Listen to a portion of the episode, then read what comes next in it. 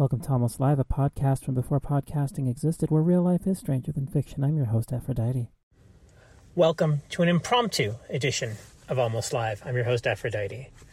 Impromptus are things I've posted in written form that I think would benefit from being spoken by me.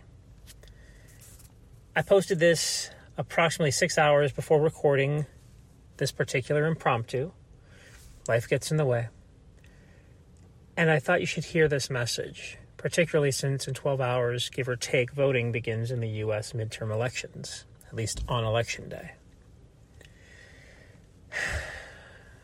My political adversaries seem to be good at coining phrase, but it's time for someone on my side to shift that one of these days. Well, there's a term I've heard bandied about free speech absolutist, which somehow doesn't roll right on my tongue they don't actually want free speech if it criticizes their bunghole views, more so if the critic uses a nym or is from the news. And I see these sad criers and it hits me. They are hashtag liberty deniers.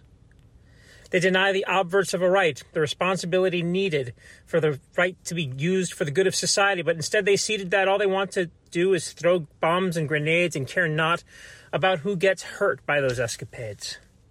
Liberty deniers want to blow it all up for the lulls, but really, they want to be kings after society falls.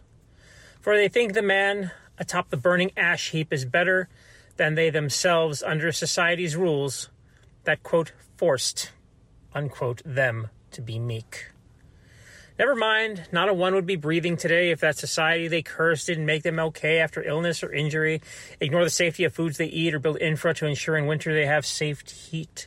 Liberty deniers couch their intent with calls to tradition and a mythologized past. But if you know your Eco, you know where that path approaches shockingly fast. Call them out with their true name, not the one on their ID. They're liberty deniers all, at least to me this was inspired by a few things.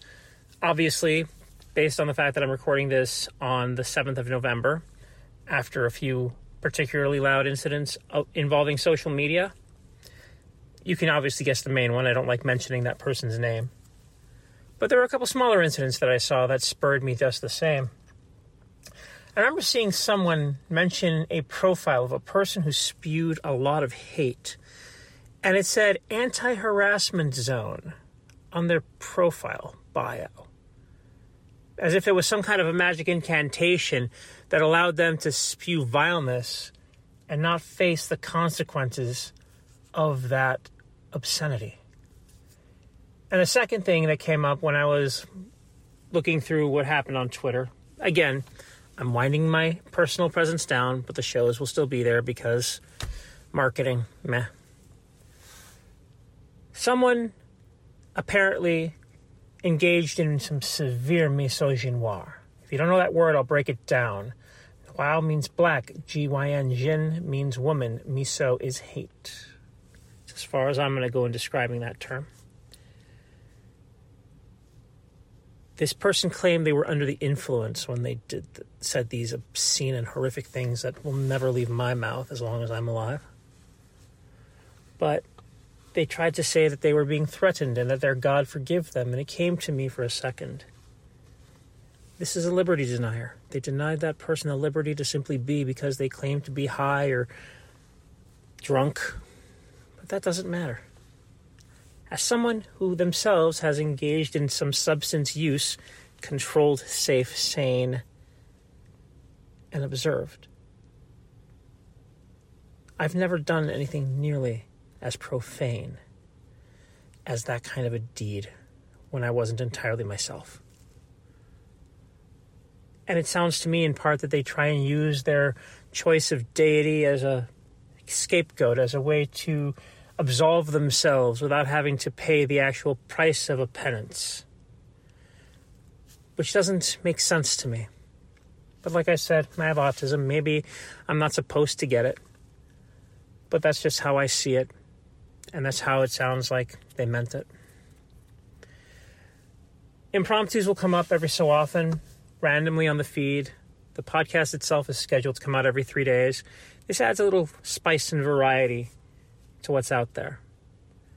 But most importantly, unlike some places or podcasts or programs that make you pay an extra fee, every impromptu is added in the feed for free. If you'd like to help this keep going, I have a Ko-Fi and a Patreon. At least the Patreon's in progress. The Ko-Fi is up. A tip, a tea. If you want a tarot story, I can do that too. Bad Idea Saturday funding. I'll listen to what you say if you're willing to pay the costs needed to make it happen. Thanks again for listening, and I hope you have a very good day. If you're in the United States and are eligible to do so, and have not done so, I just want to remind you to please vote on November 8th, 2022. Thank you.